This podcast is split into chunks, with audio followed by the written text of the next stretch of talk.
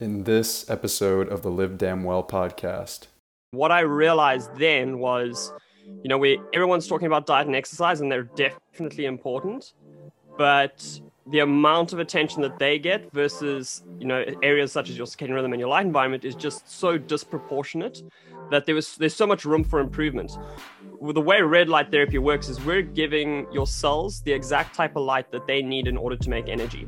So most people have probably heard of the mitochondria. If you haven't heard of it, it's the, the powerhouse within your cell. So it basically makes the energy currency within every single one of your cells, whether it's a brain cell, liver cell, skin cell, muscle cell. Almost all of your cells in your body have uh, mitochondria within them, and they feed on red and near infrared light. It's exactly what would have happened um, in nature.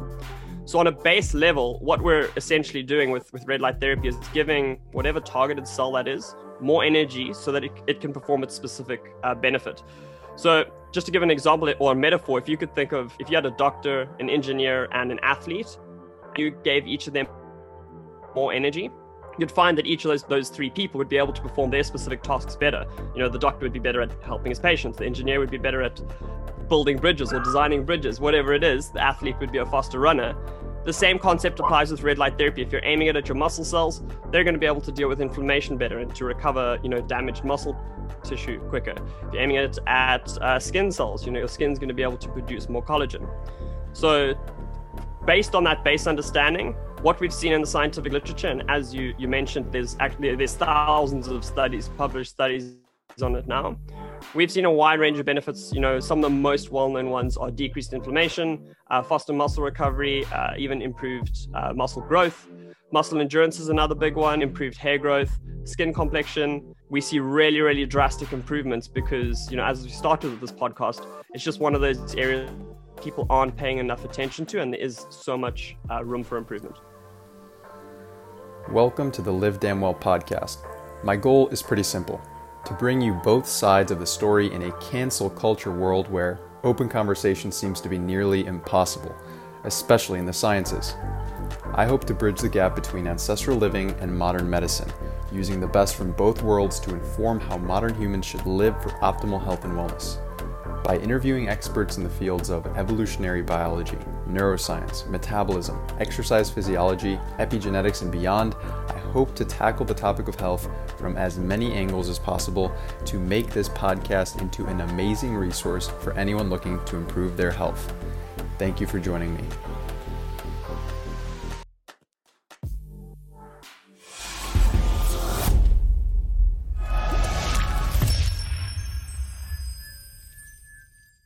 All right, Nick, welcome to the podcast. It's nice to have you, man. So, you're really young. We were just talking before the show. Um, I actually thought you were younger than you were. So tell me how you got into because I'm often asked like, "Oh, you're so young. Like, why are you getting into health? Like, that's so weird." So tell me how you first got into health and biohacking, and what even is biohacking. Yeah, thanks for asking me. Yeah, thanks. Uh, super excited to chat with you guys. Um, you know, I've only just come across your audience, but you guys seem to have uh, very similar. We're in a very similar niche, so super excited to chat to you. Um, but yeah, I'm a little bit older than you, not much. Uh, but how I got into it is I studied a BSc in sports science, and then I did an honors in biokinetics, which is very similar to like physical therapy. And I was taught the traditional, you know, approach to health was diet and exercise. Those are the only two things we really got taught, and there was nothing outside of that. You know, it's just exercise five days of the week and eat a ton of vegetables, and you know that was the the cure to health. Right. Um, and then as I was, you know, furthering my studies, I was I was fortunate enough to go overseas and study through a company called Functional Patterns. Um, which is they primarily focus on movement, but they take a very holistic uh, approach to health. There's you know all these different aspects. And one of the, the areas that I got um, exposed to was uh, your circadian rhythm and your light environment and how that impacted your health. And what I realized then was, you know, we everyone's talking about diet and exercise, and they're definitely important, but the amount of attention that they get versus you know areas such as your circadian rhythm and your light environment is just so disproportionate that there was there's so much room for improvement very early on, even before this, I realized that you know one of the the best approaches to health is to try and reconnect with nature. You know, if you if you can figure out how your ancestors lived, and you can you know try and get a little bit closer to that, that is always to me that's always made the most amount of sense. And with diet and exercise, I was I was doing that. So I was like, okay, exercise, try and move, you know, like our ancestors did. We sit way too much these days. So, you know, how do I move more like my body basically evolved to do? When it comes to eating, you know, we're eating a ton of processed food and sugars, completely unnatural, um, you know, to be in our diet. So going back to, you know, I originally started with the paleo diet, made a lot of sense. When it came to the light environment, you know, the more and more I learned, I just realized that, you know, we're getting it maybe 10% right. There's just, there's no connection between, you know, how most people are living their lives being indoors, not getting outside enough and getting exposed to enough natural light, getting way too much artificial light at night and not enough, you know, bright light during the day that for me, I just realized is one of those areas that you can have the most bang for your buck. It was the, you know, we, I saw the, when I started incorporating it with my clients, it was just one of those areas where, you know, with a very small amount of changes, you could have huge improvements in, you know, literally things like muscle recovery, uh, sleep quality was getting better, mood, energy levels. There's so many different um, areas of health that this um, had effects on that yeah i just realized it was it was where i was going to have the most impact and um, you know i still firmly believe that diet and exercise are important but uh, my kind of mission is to educate and equip people with both the knowledge and the tools to understanding their light environment and how they can, you know, bring themselves a little bit closer to nature in order to bioharmonize and to live um, their best life. And as you were saying, sorry, you said, you know, biohacking. Biohacking, it's a very interesting uh, term. I think there's a lot of definitions on it depending on who you ask. I think biohacking is, to me, it's it's the step of living a modern lifestyle but using tools around you in order to bring yourself a little bit closer to nature. So some people will call that bioharmonizing. Uh, or some people will say the first thing you should do is bioharmonize. So get outside and get enough natural light exposure. That's obviously your first choice. Um, but when you can't do that, how do we supplement that? And that's obviously what we're going to be talking about today is red light therapy. To me, biohacking is that it's using a tool in order to bring yourself, you know, one step closer to nature but you don't have to quit your job and go and live in the wilderness and you know be completely off the grid. Biohacking to me is bridging that gap using modern technology to live a modern lifestyle but still have primal health. Yeah absolutely man. That makes a lot of sense. Uh, i think when people start to talk about biohacking it kind of gets put into like biotechnology. And to me it's pretty much what you said. It's we're doing it's not optimal right? To use like gadgets and devices. Like optimal would be to go and live closer to nature. I totally agree with you. That's literally what we've been hardwired to do since the beginning of time. But if we can't do that in our modern environment, the best step we can do is just, you know, use something that simulates nature, like a red light device, for example. So I'm totally on board with that. You talked yeah. about your, your diet. 100%. I heard that you were doing, um, stalking your Instagram. I saw that you were doing like an animal based diet. Tell me about that. Yeah, so I I've tried many different diets. When I was still in varsity, I, st- I tried I tried the vegan diet, went paleo, I did ketogenic. Uh, there was something here called Banting. It's a South African guy, Tim Noakes, who came up with Banting. It's a low carb, high fat diet. And then I came across a podcast, it was one of Joe Rogan's podcasts, where he had a guy on there called Dr. Shawn Baker. And Dr. Shawn Baker is the guy who promoted uh, the carnivore diet.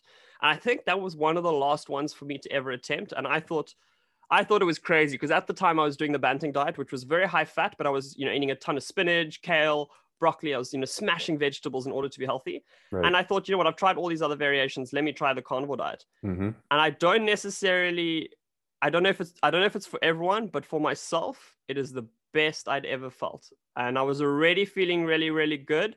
But I just found with the carnivore diet, so just going on to completely animal-based diet, I it is it is when I had the best cognition, the best mood, energy, sleep, everything just really kind of aligned to a point that I never knew uh, was possible.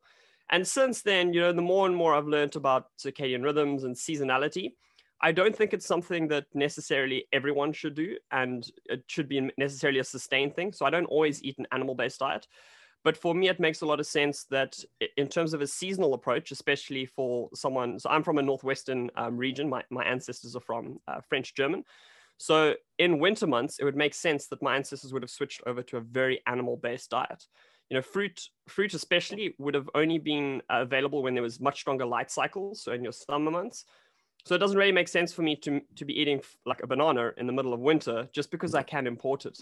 Um, and when you start looking at and the, the more and more you start looking at your light environment, you realize the ties between the light that you're being exposed to and the food uh, that you're eating. So just to just to give you an example, you know, the stronger UV light that you're being exposed to, the higher your vitamin D levels are going to be. And there's a lot of research that shows if your vitamin D levels are low, people don't tend to metabolize carbohydrates as well. And that, you know, you completely makes sense from a, from a um, evolutionary standpoint is if you were getting more ultraviolet light, it's more likely that there would be fruit in your environment or carbohydrates available at that time. Um, and unfortunately now with imports, exports, you know, you can buy bananas and strawberries and fruit whenever you want, wherever in the world you are. They are imported. Unfortunately, there are consequences to that because we're we're trying to trick, you know, trying to outsmart Mother Nature by by right. uh, you know moving foods across like that.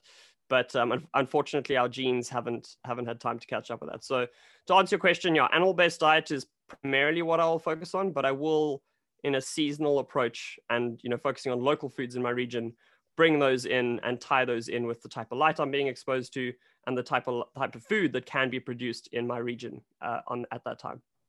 Yeah, so I'm assuming you know Dr. Jack Kruse and his work. Yes, he's he's probably yeah. the the main uh, reason I got into you know learning about circadian rhythms and and light environment. Yeah.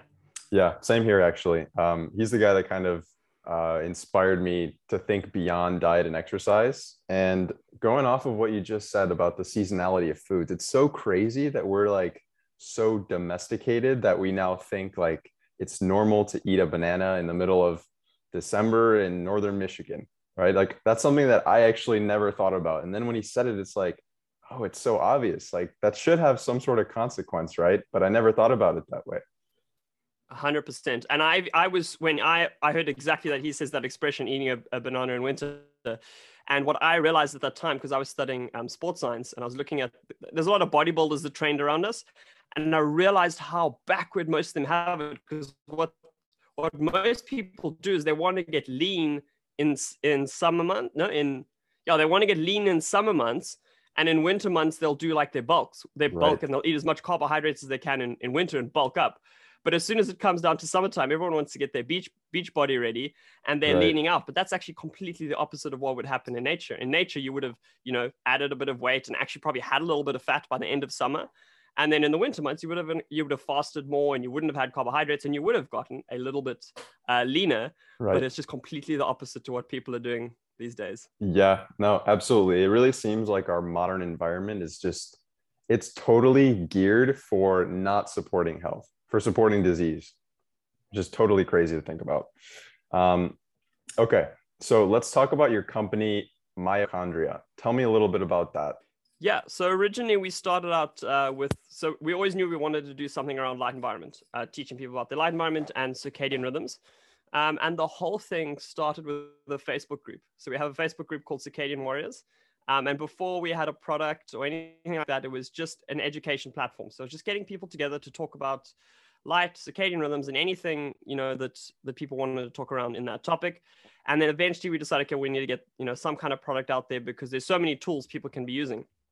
The first thing we started with, or my first kind of business that I started with in that group was blue blocker glasses, like you're currently wearing. Uh, um, and that was to obviously block you know the blue light from screens and to help people to improve their sleep at night um, and then from there, what's really been our, our main uh, product that we've, we've launched and are now currently doing is red light therapy, um, which is, yeah, just a really great way for people to reconnect or you know, be one step closer to uh, their natural light environment while living that modern, modern lifestyle. And obviously, we'll talk more about red light therapy now. But um, for me, that's the most exciting uh, part, or the most exciting thing at Mitochondria that we're doing at the moment is the results we're seeing and getting uh, from red light therapy. Yeah, it's it's pretty amazing. Um, when I first got introduced to red light therapy, I bought one like almost immediately because I was convinced by partly by Dr. Jack Kruse, but I bought one and I started using it in front of my friends and they just looked at me like I was totally crazy.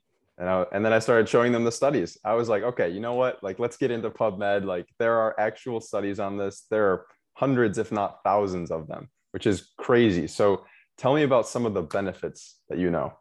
Yeah, so there's a really wide range of benefits, and I think I always, whenever whenever someone asks me about the benefits, I always feel like I need to preface it with a very base understanding of red light therapy because it can almost seem too good to be true if you just say someone, you know, here's what all these benefits are. Right. But on a fundamental level, on a very simple level, the way red light therapy works is we're giving your cells the exact type of light that they need in order to make energy.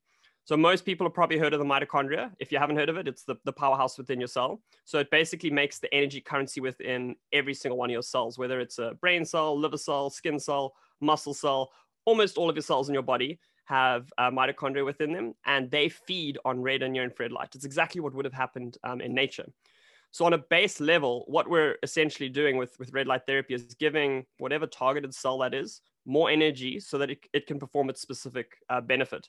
So just to give an example or a metaphor, if you could think of if you had a doctor, an engineer, and an athlete, and you gave each of them more energy, you'd find that each of those, those three people would be able to perform their specific tasks better. You know, the doctor would be better at helping his patients, the engineer would be better at building bridges or designing bridges, whatever it is, the athlete would be a faster runner.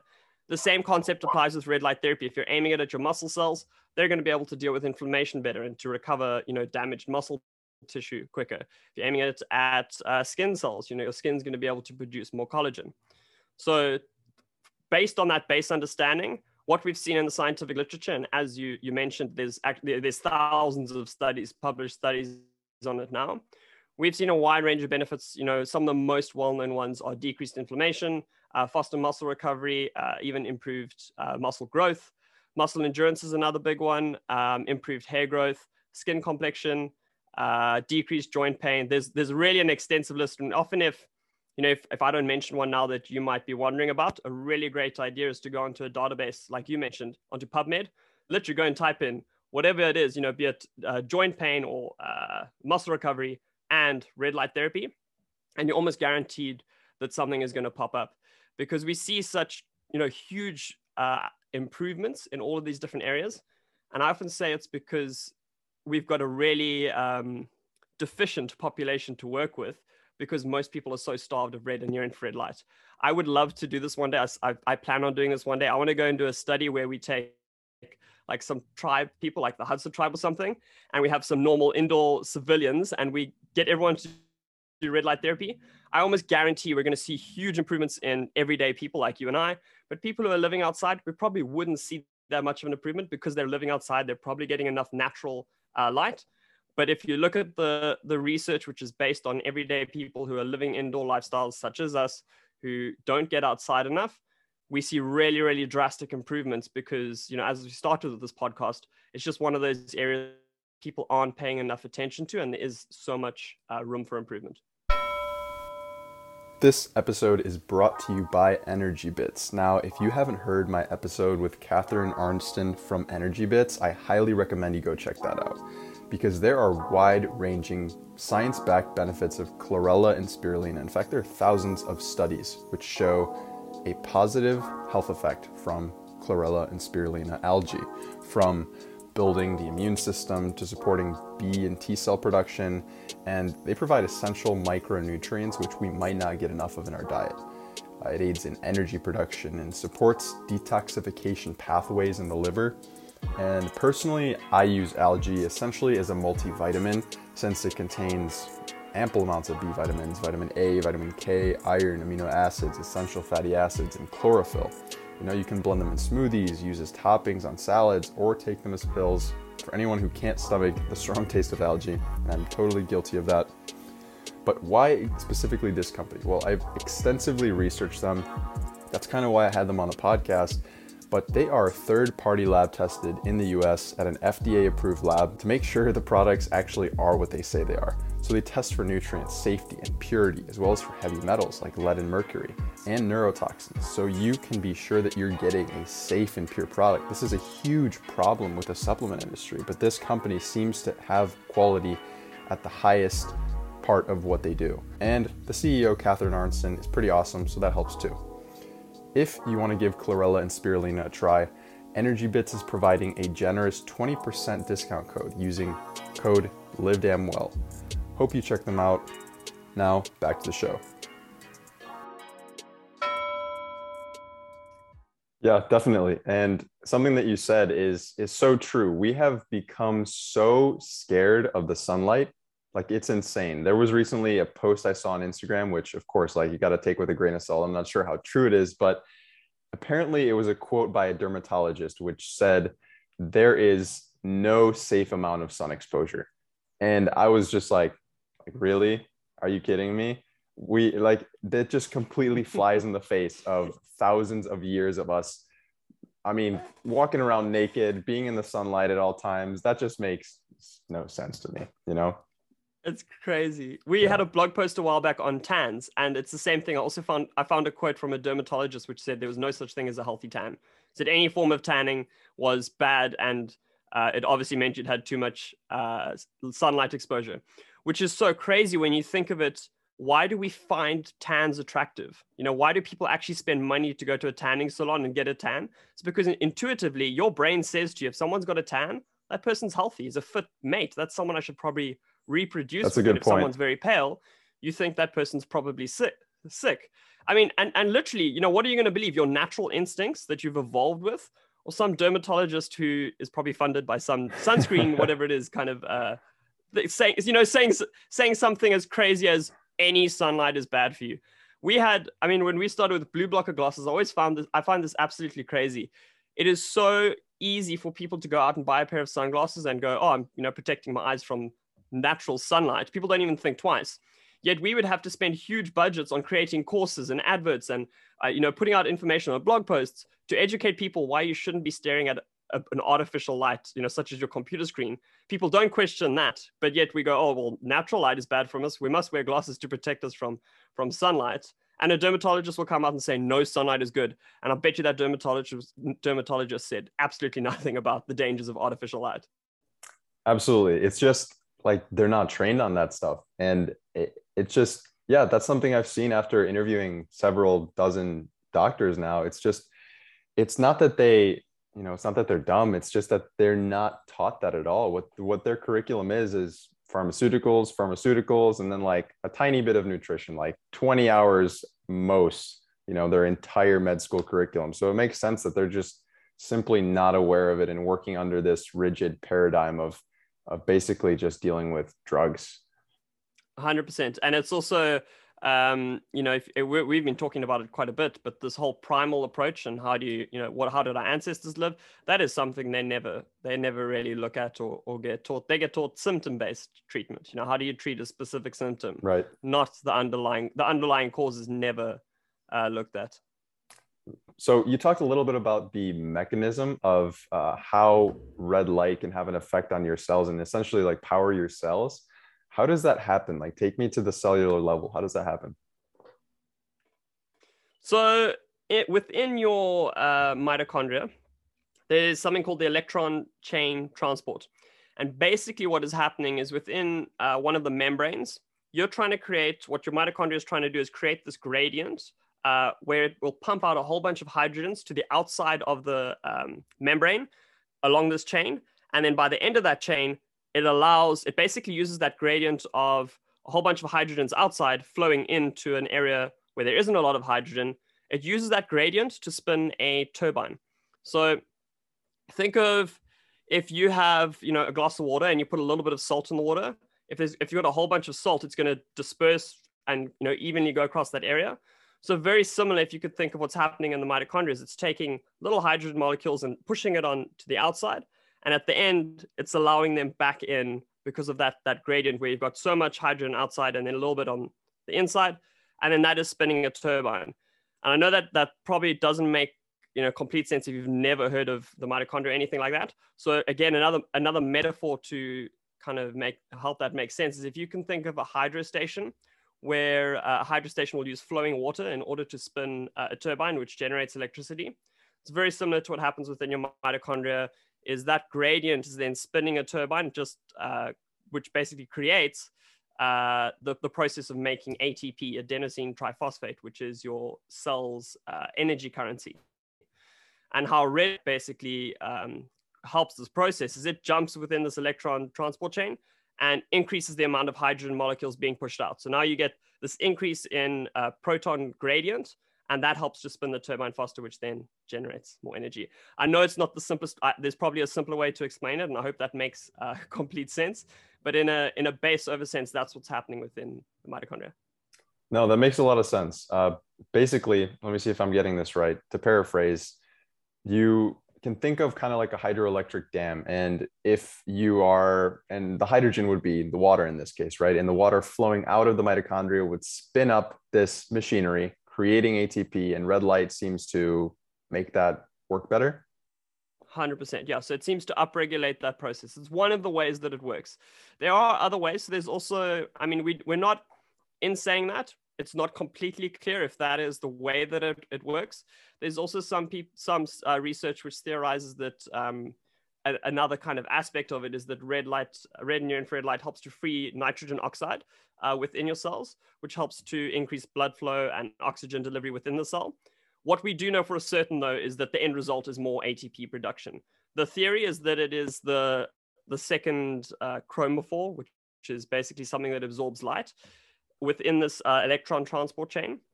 The main theory is that red and near infrared light is absorbed by this part of your mitochondria, which increases this process.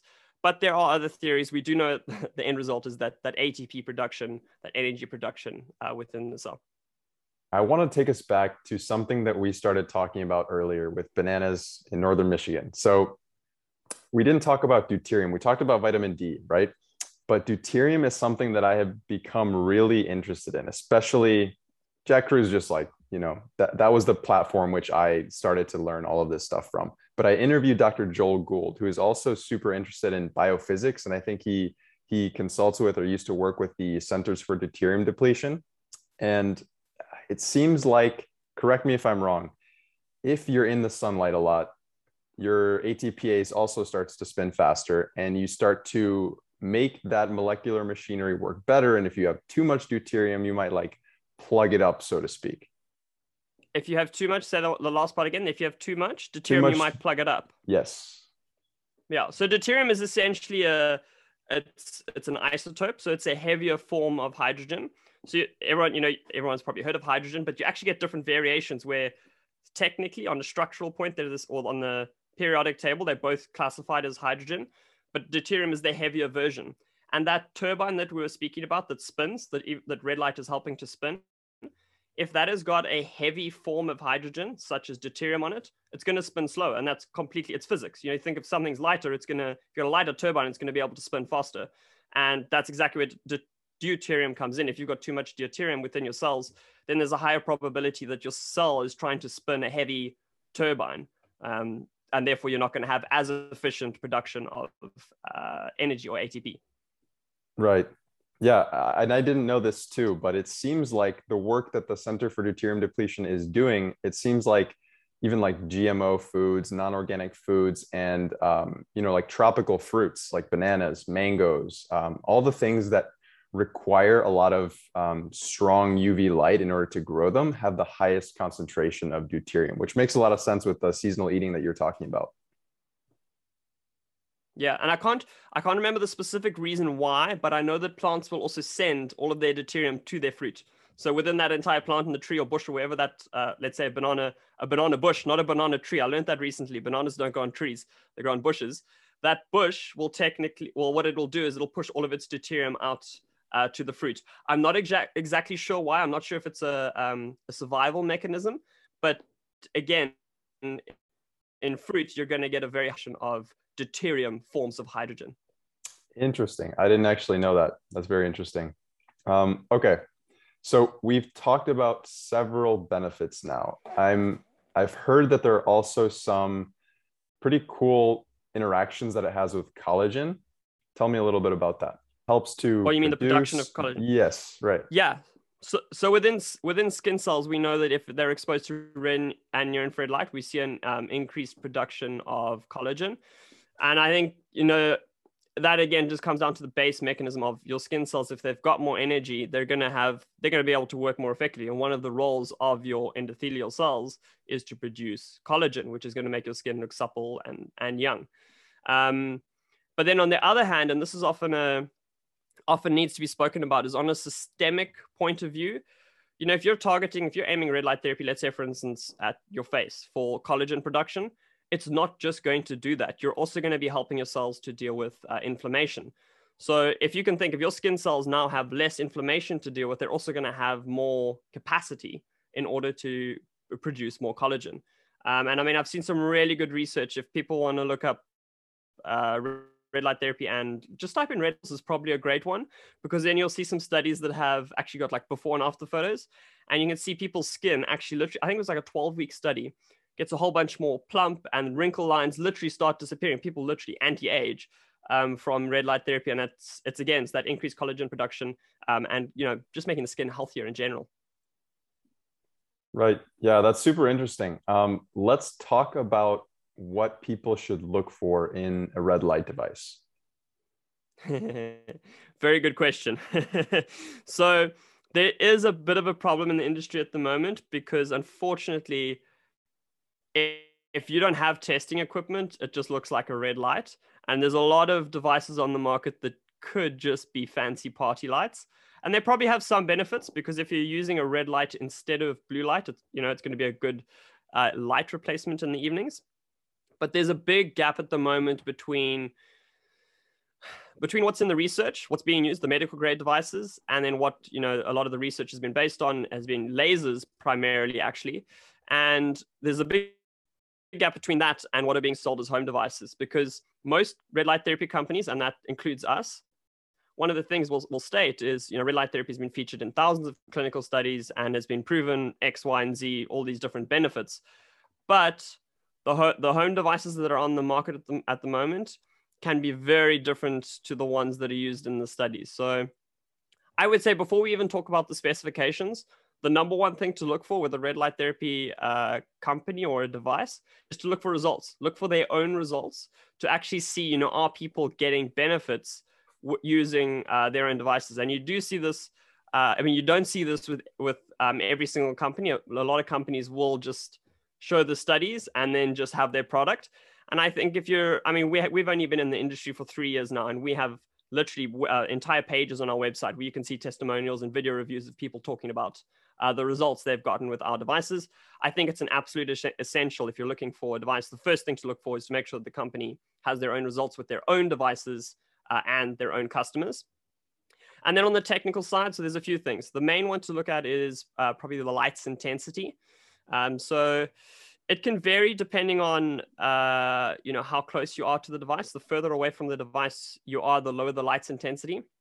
You probably want to be aiming between 80 to 100 milliwatts per centimeter squared, which is just a measurement um, of light intensity or irradiance. Um, but more important than the actual number, 80 to 100 is a good good region to look at. But more important than the number is that the company is transparent about uh, at what distance they took that measurement.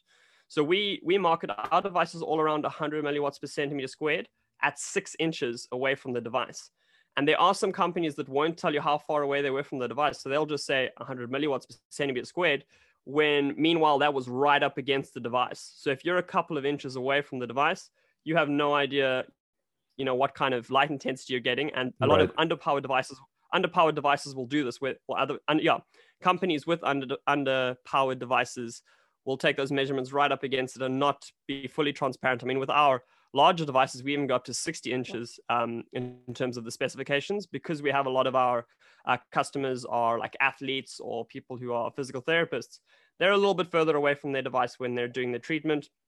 So you want to know, you know, what kind of dose you're getting uh, from your device. So the main one, light intensity, and then the transparency um, of the, the distance they were for that.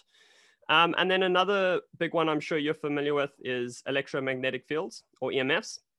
That's something Jack Kruse talks about a lot.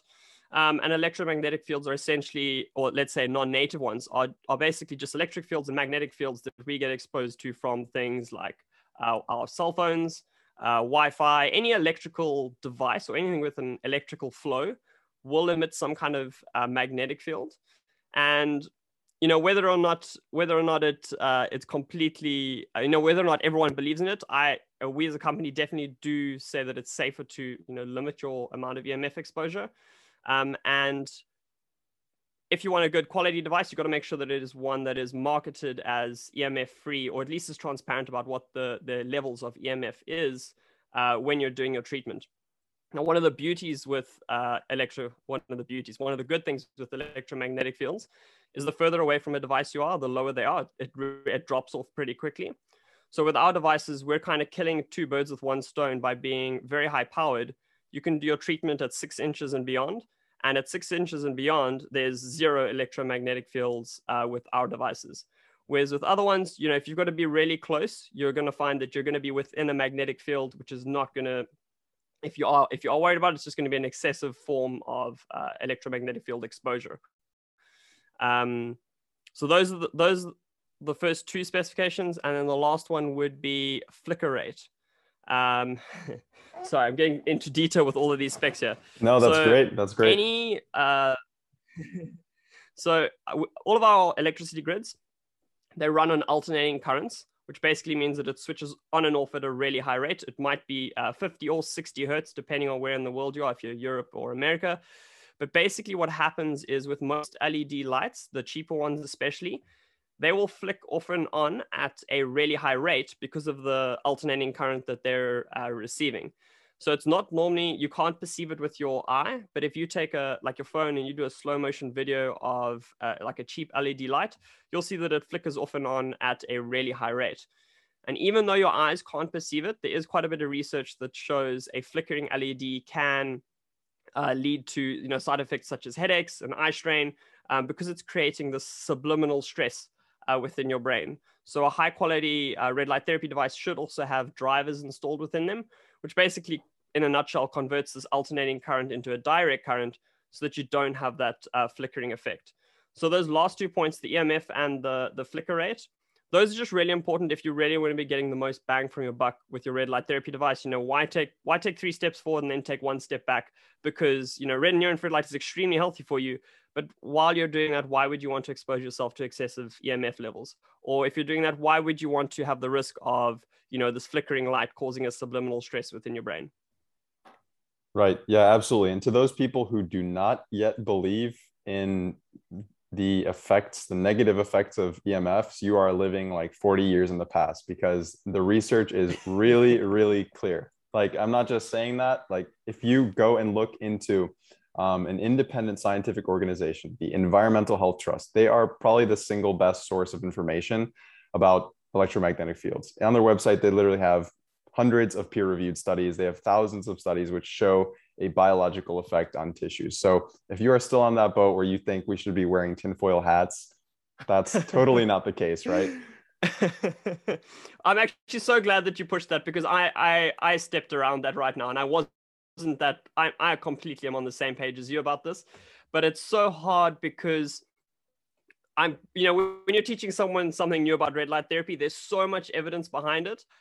I don't want to come across as a tinfoil hat person, but you're so right. There's so much evidence around um, EMF fields now that if you still believe that they're not having an effect on you, then you're living under a rock or you're just avoiding the research or you don't want to believe it. You've got, you know, the cognitive dissonance. You're not wanting to see these things.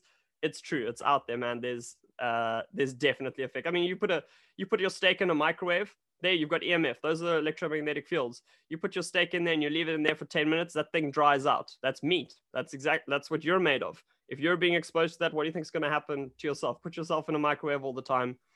There's an effect of EMFs on your body.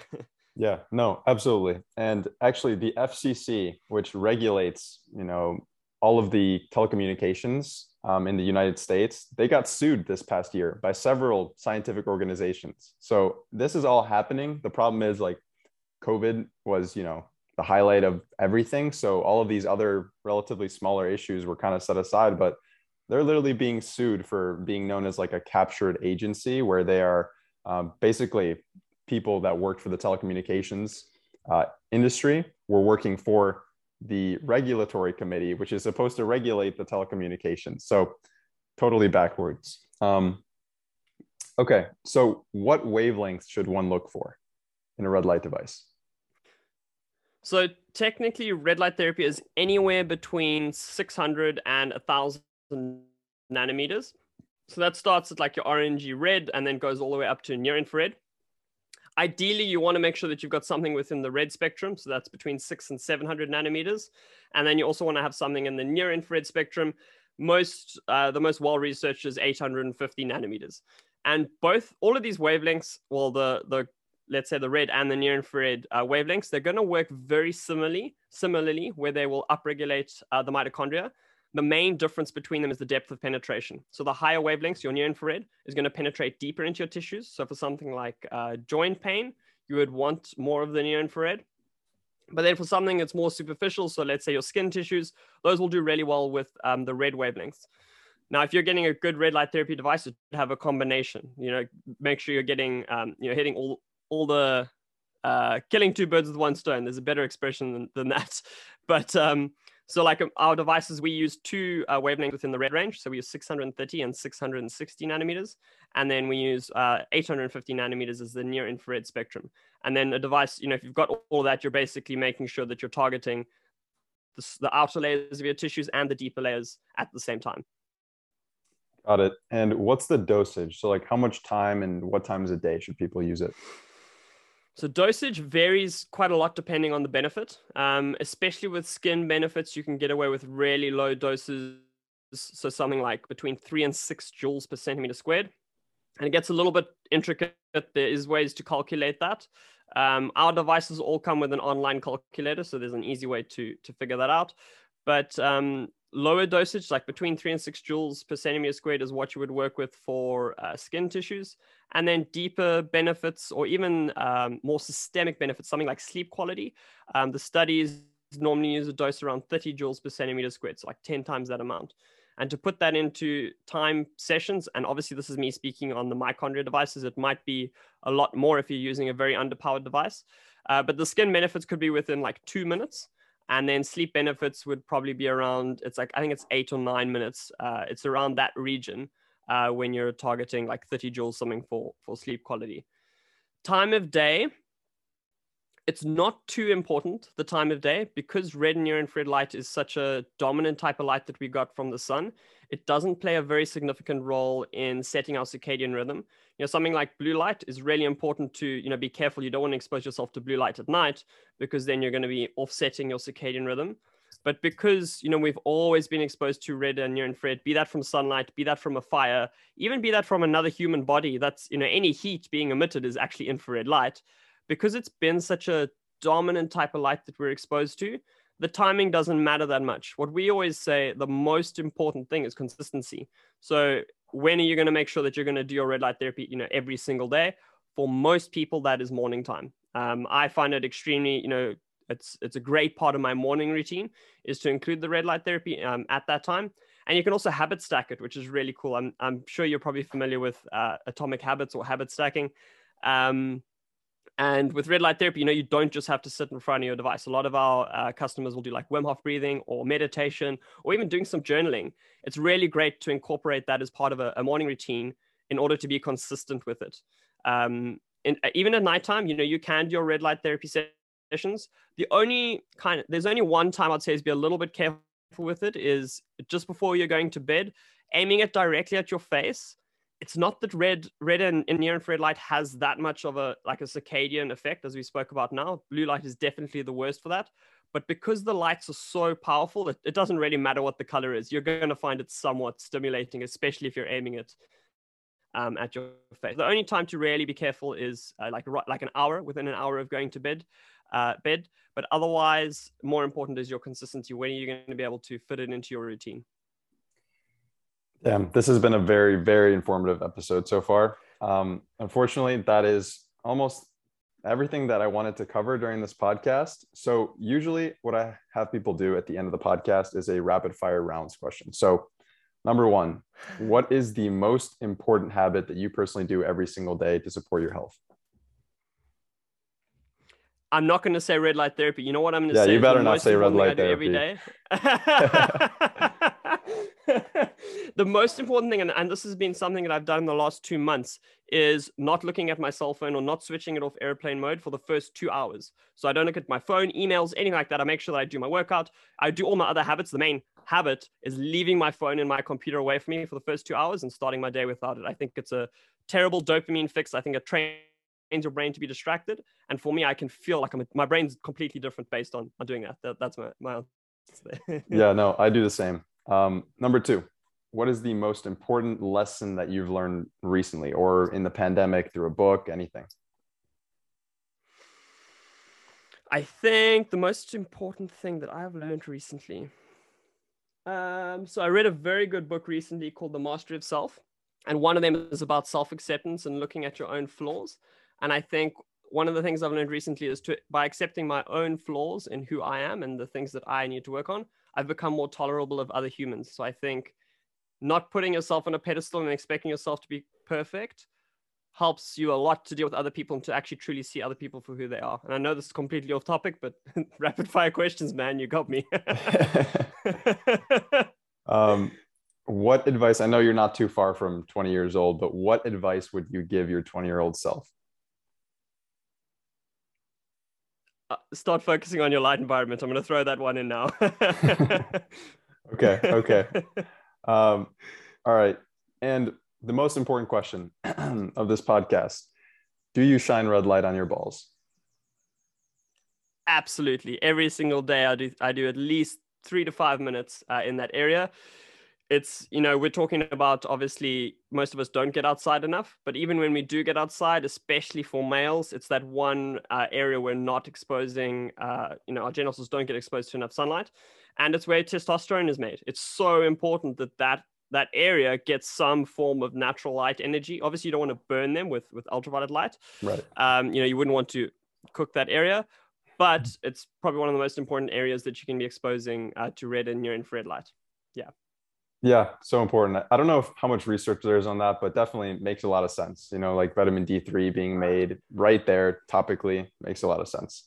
Um, all yeah. right, man. Look, there yeah. not actually a lot of research. So I just want to add one point. So no we've, we've recently done a blog on this, and there isn't a lot of large trial uh, research. So there's there's research using uh, bright light boxes, which isn't specifically just red and near infrared light uh, in humans, and that's shown really positive results. Also with um, sperm motility, so basically uh, males will become more fertile, and that's always correlated with um, improvements in testosterone. But then there are a lot of animal studies uh, where basically they've done it with rats and they've shown red and near infrared light has improved testosterone. And then there's a ton of anecdotal things. Ben Greenfield uh, reports using uh, red red light therapy to triple his testosterone uh, yeah. by aiming it at his nuts at, in his testes. yeah, the technical term for it, right? technical term is, is, a better word. uh, all right, man. Where can people find out more about you and your work? Cool. So on Instagram, that's probably the best place to find Mychondria. So it's at Mychondria. It's M Y C H O N D R I A. Our website's mychondria.com. Um, and then if you want to find me on Instagram, that's circadian uh, circadian underscore warrior. Awesome, man. I really appreciate your time. This was an amazing episode. Um, hope to have you back on again at some point to talk about any other thing relating to circadian rhythms or health. Cool. Yeah. Thanks so much for having me. I really appreciate it. If you like this episode and if you've liked some of my other episodes with other guests, please take the time to review this podcast on iTunes. That would be incredibly helpful to me and getting this message out to way more people.